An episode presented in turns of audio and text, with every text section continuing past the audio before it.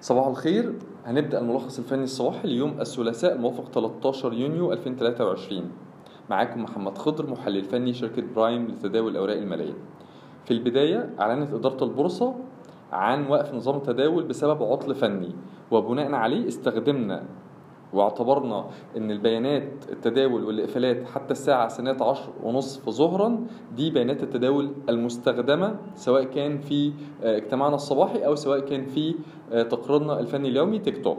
هنبدأ الملخص الفني الصباحي بمؤشر EGX 30 واللي نظرتنا لا تزال عليه إيجابية وتتمثل تلك النظرة الإيجابية في إمكانية اختراق المؤشر مستوى المقاومة عند 17800 واستهداف 18100 طول ما هو بيتحرك فوق 17300 بالنسبة لمؤشر EGX 70 اللي إحنا شايفين إن موجة التصحيح اللي بدأت من 3760 ممكن تستمر وصولا إلى 3390 نظرتنا لا تزال سلبيه.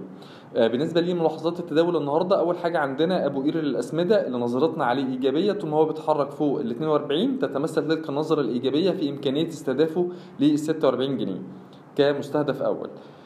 تاني حاجة عندنا إعمار مصر اللي برضه نظرتنا إيجابية طول ما هو بيتحرك فوق ال 92 والإيجابية دي بتتمثل في إمكانية استهدافه ل 23 33 أخيرا موبيكو واللي نظرتنا عليه إيجابية بعد ما كسر منطقة مقاومة قوية ما بين ال 200 جنيه إلى ال 181 دي كانت منطقة مقاومة قوية أصبحت بدورها منطقة دعم.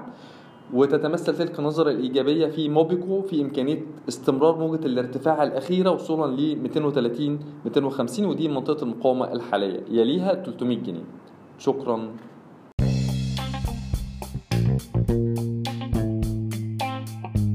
يرجى العلم أن هذا العرض هو لأغراض معرفية فقط، ولا يمكن اعتباره عرض أو توصية شراء أو بيع أو إدارة استثمارات أو خدمات استشارية. ينصح باستشارة مستشارك المالي قبل اتخاذ أي قرار استثماري، علماً بأن الأداء التاريخي ليس مؤشراً يعتمد عليه لتحديد الأداء في المستقبل.